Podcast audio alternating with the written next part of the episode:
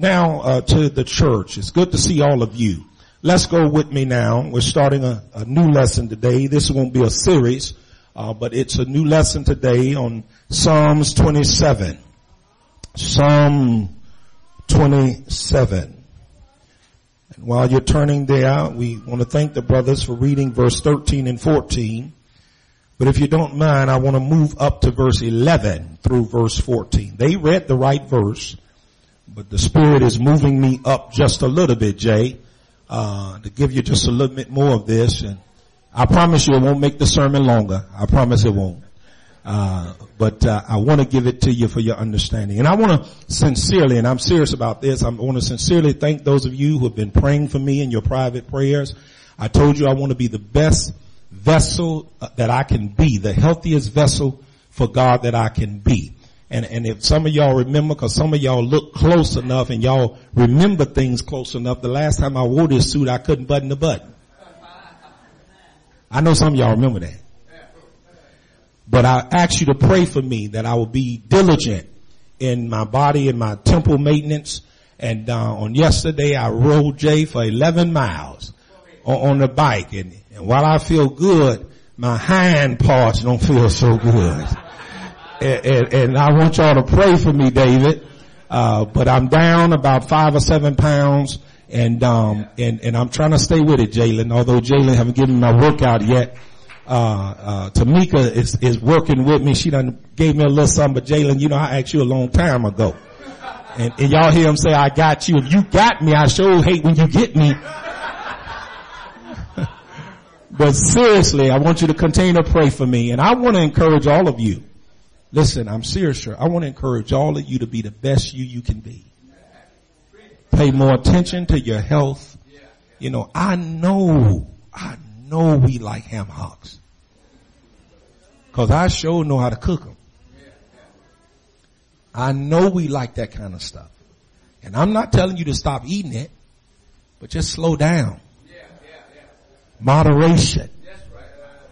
Add some greens with it you know, some, some raw greens and carrots. And, uh, but seriously, I'm serious, church. I just don't want to minister to your spirit. I want to minister to your whole man. Uh, so let's be more conscious. And uh, we need to get Tamika and um, Jalen. We need to get a temple maintenance ministry going here. Uh, we come down here and downstairs and do some stuff together. Work out a little bit. So y'all think about that. And if you look in the mirror, some of y'all know I ain't telling the story. Psalms 27. Psalms 27. Psalms 27. Look at with me at verse 11 through 14. Listen to who David is appealing to. Listen to his heart. Sierra, remember I told you to hold on to a word that you spoke in Sunday school. Teach me thy way, O Lord you gotta ask the right person the right questions. Come on, Sister Claire, help me. You gotta ask the right person the right question. Teach me thy way, O Lord, and lead me, ooh, I see some preaching in here. Lead me in a plain path because of my enemies. You know your greatest enemy is your inner me. Deliver me not over unto the will of my enemy. Your enemy's got a will for you. They already got a plan for you. For false witnesses. Oh, anybody in here got any haters? For false witnesses are risen up against me and such as breathe out. Folk are always, always threatening you. I had fainted unless I had believed to see the goodness of the Lord in this very exuberant land, the land of the living. Listen to what David says, wait on the Lord. Be of good courage and he shall strengthen thine heart. Wait, I say, on the Lord. You may be seated in the presence of Almighty God. Y'all help me preach this thing today. Don't panic. God got this. Don't panic. God got this. Beloved family of God, we are living in the time of crisis. Law enforcement can tell you that. Tony say amen. We are living in the time of crisis. There is trouble and difficulty in many of our institutions and establishments. From the home to the school, even to the church house, and Lord have mercy in our government. None of our life indicators are giving positive signals, Jalen, of brighter days ahead. When you look in the home, the home is in such a destructive state. It doesn't tell you that things are getting better. I wish I was talking to some real people in here. Some of y'all was arguing before you came to church this morning. Some of y'all probably was arguing in the car and some of you had, had to get yourself together before you walked in the door. Nothing in our homes today indicate that things are getting any better. I wish I had some help in here. When we look on our jobs, as I listen to the hearts of my dear students this morning, one of our students who talks about unfairness on her job, how others are being paid more than she's being paid, but yet she's called upon to do more than they're doing and even, even tries on her own to volunteer to do more, but's not paid equally. Look at the women's right. Many women doing the same job as a man is doing, working the same hours as he work, working hard as he works work and they still are not compensated for the same amount that he, I wish I had some sisters in here. All I'm trying to tell you, when you look in different institutions in this world, you will think that things will not get better. Even in the Lord's house, Folk that come every Sunday and hear the preaching of truth comes every Wednesday and hear teaching of truth still not changing their lives or doing anything better today than they were yesterday and look like they ain't got no better hope for tomorrow. When you look in the institutions of today, it seems like things are not getting better. A natural reaction I said a natural reaction would be to panic and react in a fearful and in a desperate way. Anybody in here ever been desperate? Come on now, I'm not asking you to tell me what you did, but I'm asking you to be honest with me. Anybody ever been desperate? Anybody ever found themselves doing some things that they said they wouldn't do, but because of the stresses and strains of life, you end up making decisions, doing stuff that you wish you had not done, regret what you do, all because you felt fearful, desperate, and depressed. Well, in our text, David reveals his apprehension and his anxiety. Some of us sitting here today need to learn how to undress ourselves in the presence of Almighty God and reveal our anxiety and reveal our apprehension. But the reason we discovered Wednesday night why some of us don't reveal our apprehension is because we are apprehensive of revealing ourselves because you ain't acting like the Christian you ought to be. I think I will, Smith. I think I will. David reveals his apprehension and his anxiety concerning destructive powers and personal enemies. Anybody here got any enemies? Okay, maybe you ain't got no enemies. Anybody here got any frenemies? Folk that hang with you, folk that's always in your face, folk that's always riding in your car, folk that show up at your house, they always want to be at the scene with you, but you know they really don't like you, they really hate you. In our text, David reveals this. His, his attention was drawn to the brazen conspirators who anxiously awaited to seal his doom. I need you to get yourself together mentally, church, and understand, get the chip off your shoulder. Put on your big boy and big girl underwear. get yourself together and stop having a pity party and realize and understand that Satan's job is to pronounce your doom. Stop walking around and they acting like you're the only person this happened to. Satan got a job. And from the beginning of time, he's been on his job. Can I tell you another thing? And he ain't late either. In verse number 12, he asks for protection against those who lurk in the dark shadows to overtake and destroy him. I need you to understand church, if you want to be prepared and ready for your frenemies, you're going to have to learn how to increase and secure your prayer life. You need to understand coming to church and having a prayer, first prayer, uh, before, uh, after scripture. It's not going to be enough for you to be prepared for life. You need to understand having or hearing the prayer over the Lord's communion. It's not enough for you to be prepared for Satan and all of his attacks having the benediction pronounced over your life before you leave this sacred place is not enough to prepare you for the war that's going on in the world. And can I remind you, it's not just in the world, but it's going on in your life. The very greatest war that you will ever fight is not the war that you meet on Monday at your boss place. It's not the war that you meet even in your home domestically. The greatest war that you will ever fight in your life.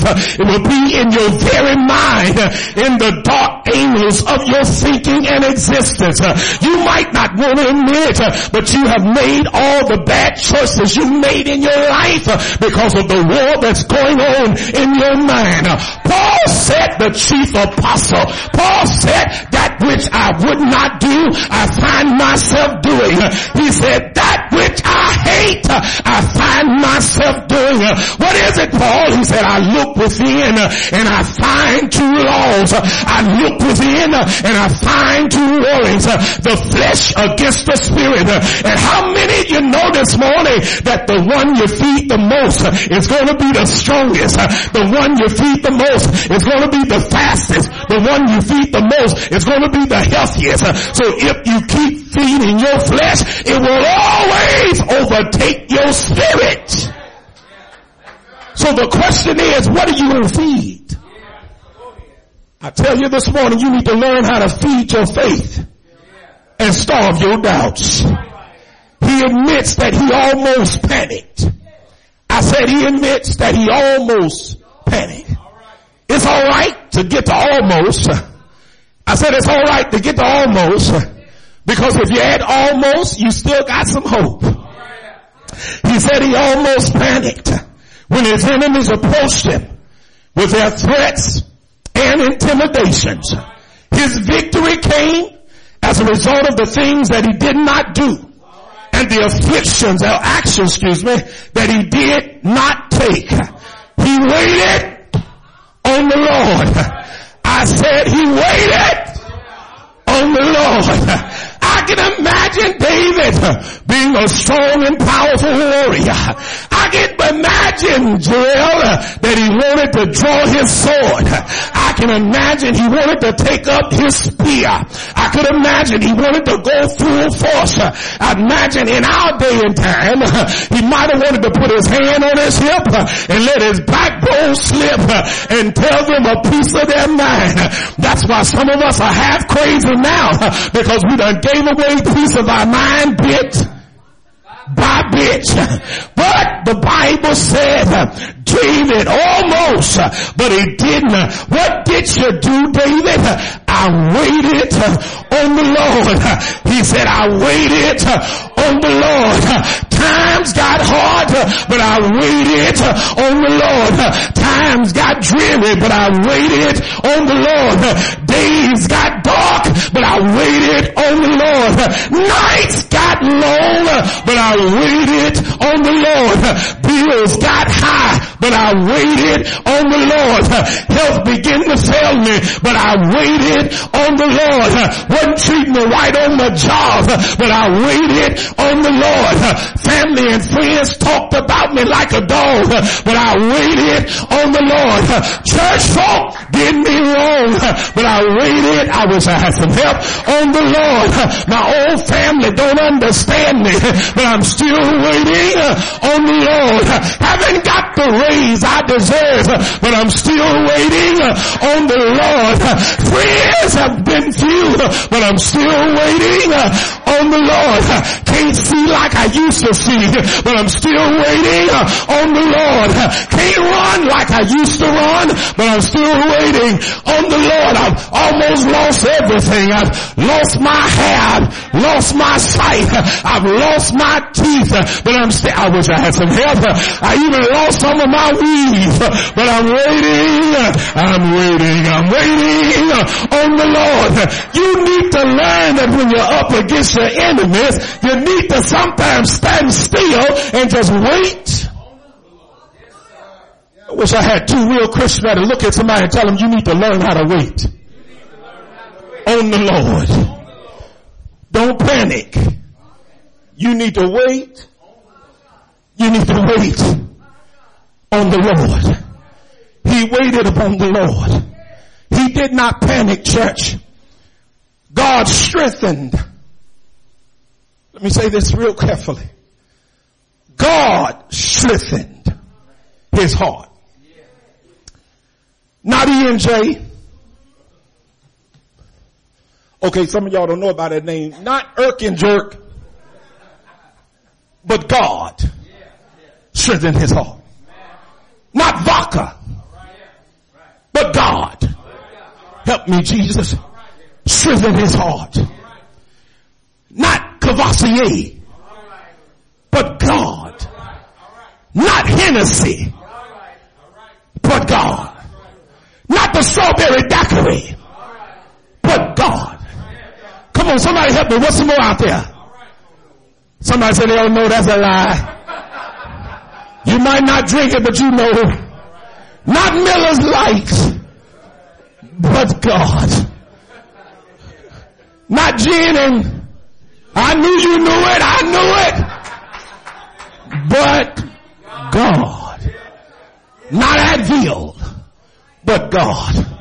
Not an aspirin a day, low dose, 80 milligram, but God. I wish I had some help in here. Not high blood pressure, amlodipine, not, but God. It was God that strengthened David's heart. Not because he stopped eating red meat, but God. Not because he ate fish instead of beef, but God. I'm telling you, it was God that strengthened his heart. Not his girlfriend, not his boo thing, not his vanilla drop or, or uh, chocolate swirl. It was God. CP, let us learn from the courageous warrior in our times of spiritual war. We need to learn how to don't panic because God's got this. Turn to somebody and tell them God's got this. Come to tell you whatever your this is, you need to understand God got it. Satan oftentimes uses threats. We learned this in Sister Clara's presentation. Many times uses threats and intimidation to force Christians into a panic situation. He knows, I said he knows that if you panic, watch this, you then react in a manner so that you lose your self-control. He knows that when saints panic, they override their wisdom and even their common sense, Linda and responds before reasoning things out. We jump before we look. Come to tell you, don't panic. God got this. And then there's some of us who worried about the wrong thing. I said worrying about the wrong thing. Don't spend your time attempting to predict when Jesus is going to return. In other words, I'm tired of hearing people say, I'm going to come to church, but I got to get myself together. I want to get myself. Honey, you don't know when the Lord is coming. Many have panicked because they become victim to soothsayers and false prophets and fortune tellers as they yearn for the end time information. Now child, when do you think, honey, listen, you don't worry about when, you need to be ready for when. Many books have been written and prophesied, giving supposedly alerting and, and alerting the church to the fast approaching rapture of the church. I come to tell you, instead of alerting and informing us, they have caused many to panic with apprehension. Paul warned the church at Thessalonica that in, in, in 2 Thessalonians chapter 2, in verse number 2, listen to Paul. Paul says that ye be not soon shaken in mind or be troubled, neither by spirit nor by word, nor by letters as from us, as that the day of Christ is at hand. I come to tell you, you need not to panic about Jesus coming back and you need not to panic about the realness of hell. But what you need to do is spend your time uh, not panicking, but spend your time preparing. See, when you're prepared for something, you don't care when it comes. When you're prepared for something, you're not worried about when it appears. When you're set on go and you're set already, it's like telling the devil, come with what you got. Any of us ever been in a fight? I'm talking, you ain't got to tell who it was and you ain't got to tell when it was. I just want to know, have you ever been in a fight? Have you ever got to your enemy and your enemy came face to face with you and they trying to talk bad and walk bad and look bad, but you already know because you done already sized them up. You already know the last person that whooped them and you remember that you whooped them. And so you ain't worried about nothing and you stand flat foot and say, come on with what you got, uh, what you want to do, what you want to do. You, y'all know what y'all do, how you do it, what you want to do with your bad self. And, and then, and then you get enough in you and you not had enough. I'm talking about when you come to the end I ain't talking about at the beginning. Jay, I'm talking about when they gotten on your last nerve. You not only get to talking about what you're gonna do, but when they get on your last nerve, Tony, you make the first deal. Okay, okay, see y'all don't want to be real. Y'all don't want to keep it real. and Jalen, you throw a punch, or you throw a punch and if you didn't hit him, it'll throw you to the floor. That's when you're trying to knock the fire out of them. When you are sure in Christ, you don't have to worry about Satan. Do not panic, church, as I come to a close. Don't panic concerning the immorality and decay of our society. I know it looked like everything in our society is just coming to naught. God yet sits on his throne, central point. And no matter how much the crime is creeping up in Bloomington Normal, you need to remember and you need to tell your neighbors and friends that God yet sits on his throne and that even though it seemed like Linda, things are out of control. We know better. Those of us who are baptized, repentant believers, we know that God is still in control. that even sound good coming out of my mouth. See, God is a still in control. I need to tell you that don't come from just being on my notes. It's just not falling from my lips, but it's coming from way, way down inside me because God has proven himself even in times of great immorality, even in time in apostasy. There's many so-called Church of Christ preachers and leaders and even members who are apostatizing. They are going away from truth, following their own will. But I come to tell you, he has his time and God has his way of arresting wickedness and destruction. Don't you worry about that lying, hateful, prejudice, bigotous Donald Trump that's in the White House. Don't you worry about all of his lies and all of his shenanigans. I don't understand how Bill Cosby is in prison for something 30 years ago when this joker right before he was elected got caught on tape talking about where he put his hands in women clothes. I don't understand that. I don't understand how R. Kelly is being taken from state to state to be uh, uh, criminalized for some of his in, insignificant or not insignificant, but some of his indiscretions and behavior. But I need to tell you, racism is still alive and it is still real. Don't you be dismayed. God is not closed his eyes.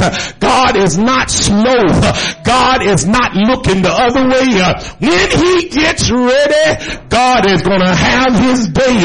He knows when and he knows where to arrest uh, destruction and wickedness. I come to tell you, CP, don't panic because Psalms 37, 1 and 2 says, fret not thyself because of evildoers. Fret not thyself because of evildoers. I know you think they did you wrong and I know you think they got away with it, but the Bible said don't you worry about evildoers, neither be thou envious against workers of iniquity, for they shall soon be cut down like grass and wither as the green herb. That's why I tell you keep your mind to yourself. Don't give nobody a piece of your mind. Keep your hand off of your hip. Keep your backbone straight uh, and understand that when God get ready, He's gonna make a move. When God get ready, He's gonna make a move. And when God moves, there's no Congress uh, that can unmove His doing. Uh, when God moves, there's no Senate that can override His decision. When God moves, there's no President veto that can stop His action. When God moves, there's no voting that can overturn His decision. Uh, when God get good ready and when He get tired, He's gonna move. And when He makes a decision, every, everything uh, will be alright. Uh, how, I wish I was talking to the right church. How many of you know that He is the great equalizer? It doesn't matter what side of the track you come from. It doesn't matter the color of your skin. It doesn't matter what your pedigree is. It doesn't matter what school you attended. It doesn't matter what fraternity you are a member of. It doesn't matter what sorority you are a member of. When God steps in, everything will be equalized. I said everything. Everything will be equalized. Wrong is wrong. I don't care who you are. Let us remain true to position. As God has called us to be called out people. Let us not panic, CP. Because but the, because the Bible said, but ye are a chosen generation. Turn to somebody and ask them, do you know who you are? Come on, ask somebody like you really mean it. Do you know who you are? Now I dare you to look at him and say, act like it. Paul said, you are a chosen generation. Peter says you are a royal priesthood. Peter says that you are a holy nation. Holy is not some mysterious Hebrew or Greek word. It just means of God. You are a peculiar or a spe- not strange, but a special people. That you should show forth the praises of him who hath called you out of darkness into the marvelous light. I think you miss your shout. Who have called you that you should show forth praises of him. That's why I don't let nobody tell me you don't need to do all that in church. I don't need nobody to tell me it don't take all of that. Peter, the great apostle says, because of what God has done for you, you ought to show some sign. If God's been good to you, you ought to show some sign. If God has put health in your body, you ought to show some sign. If God put food on your table, you ought to show some sign. If God put clothes on your back, you ought to show some sign. If God put, put some shoes on your feet, you ought to show some sign. If God puts a movement in your feet, you ought to show some sign. If you might not be a millionaire, but if you can pay your bills, you ought to show some sign. You might have lost your house, but you still got a roof over your head. You ought to show some sign. You might not be driving a Cadillac, BMW or Mercedes, but if you got a hoop that gets you from point A to point B, you ought to show some sign. I tell you, God is more than able to handle your situation. So sit back. Don't panic. God's got this. I say God got this. I say God got this. We ought to lift him up in praise. Let us not hang our heads today in defeat. I said, don't hang your head in defeat. You need to understand the difference between a battle and a war. Said, you need to understand the difference between a battle and a war. See, there's many battles, but one war. And every now and again, God may allow you to lose a battle. But if you're still living, you're still in the war. Oh, Jesus. Listen to 1 John 4 and 4. Ye are of God, little children, and have, not will be, but have overcome them. Because greater is he that is in you, oh I feel like preaching, than he that is in the world. Some of us can't go forward because we don't realize who's on the inside. Some of us can't climb the mountain because we don't realize who's on the inside. Some of us can't cross our Red Seas because we don't realize who's on the inside. I told y'all about this story, but this is a good place to put it again. Cause some of y'all don't forgot about it. But there's a little boy and his father going to a, a, a, fair. They were on the fairgrounds and he went to one of the game booths and the little boy began to hit the dummy. Every time he hit the blow up dummy, the dummy went down, but it came back up. He wound up and he gave him another punch. He went down, but he came back He said, daddy, I don't don't know what's going on, but I'm going to give him my best shot. He wound it up and gave him a Popeye's punch. Y'all know what a Popeye punch is, don't you? He gave him with all his might. The dummy went way down, but he came back up. He said, Daddy, I don't know what's going on. I gave it all I could. But Daddy said, son, you gotta realize there's something on the inside of the dummy that caused him to get up every time. Some of you think you're so small. You think you're all that in a bag of chips. You think you're a two piece from Popeyes with a, a pepper on the side and a great pop. But I came to tell you, you better learn how to be a spiritual dummy. I'd rather be a spiritual dummy any day than to be something in your eyesight. Because the spiritual dummy got something on, uh, okay, okay, he got something on the inside that every time life sends him down, he stands back up. It ain't of yourself. It's not by your own power, but it's because of what God has put on the inside of you. Don't panic. God got this. Why should we panic? It never solved any problem. Have you noticed that? Worrying never solves any problem. It creates problems. It makes them larger than they really are. Panicking usually will cause you to forget your available resource and strength. I said panicking will often make you forget your resources and available strength. As a Christian, you got access to the greatest power source that's above all problems. Can I tell you something? I've learned not only by scripture, an example of scripture, but I've learned in my own life is when we stand still, Jay, when we, when we, when we stand our soul still, we're able to hear God. One of the scriptures I'm going to leave with you that I hear God say is 2 Corinthians 12 and 9. For he says, my grace is sufficient for thee. For my strength is made perfect in your weakness. You know what God is simply saying? He's simply saying it's not till you get to the place where you are just weaker than water that my strength can be made seen in your situation. You need to learn how to draw from the right power source. See, Oprah Winfrey ain't thinking about you and she can't help you. Dr. Phil, I understand now, he's finally not admitted about this divorce he's going through. He can't help you. Now he sat on the stage for how many years telling people about their marriage?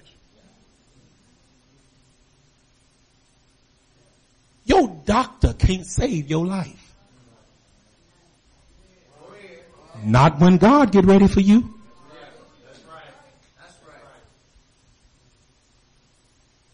You know why we shouldn't panic? Cause God doesn't panic. We need to learn how to live a life of peace and assurance. I'm going to my seat. You see, he has given the Christian the means and the resources to overcome adversity. Our hearts and our minds must not be troubled because God cares. When man says no, God still has the power to say yes. I told my daughter just the other day, this is real life. I told my daughter just the other day, she's concerned and a little upset about some jobs that she's been looked over. She has all the qualifications. She's had some masters. She's in the doctorate program. And I tell her, Mia, you better understand, honey, how to put God in the equation. Now let me help you understand when God is in the equation. When you have done all you are supposed to do, and when you are fully qualified to obtain or get whatever you seek, but yet man says no. You need to understand it might not be man. It may be God in the equation keeping you from getting something that you really don't need. Okay, now let me help you see this real good. I'm gonna make some of y'all mad, but you know I don't care. Look, that thing may help you pay your bills better. It may help you take better vacations. It may even help you put a little extra money in the bank. But guess what else it might do? It might send you to hell. All right. Freedom out. That's it. You know what David prayed? I'm going to close. You know what David prayed? David prayed, Lord, don't make me too rich that I'll forget you. But don't make me too poor that I steal from you. The reason why God keeps some things from us, cause he know already you struggling to be faithful already and you ain't got nothing. He know if he give you what you asking for, he ain't gonna ever see you.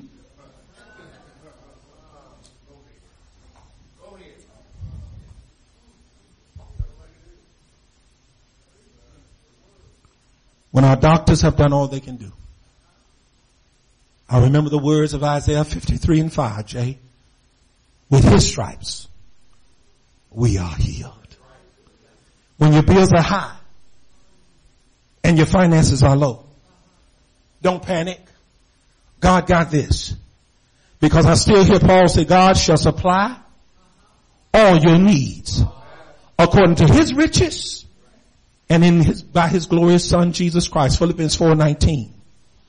When you find yourself friends, when you find you find that your friends have abandoned you, don't panic.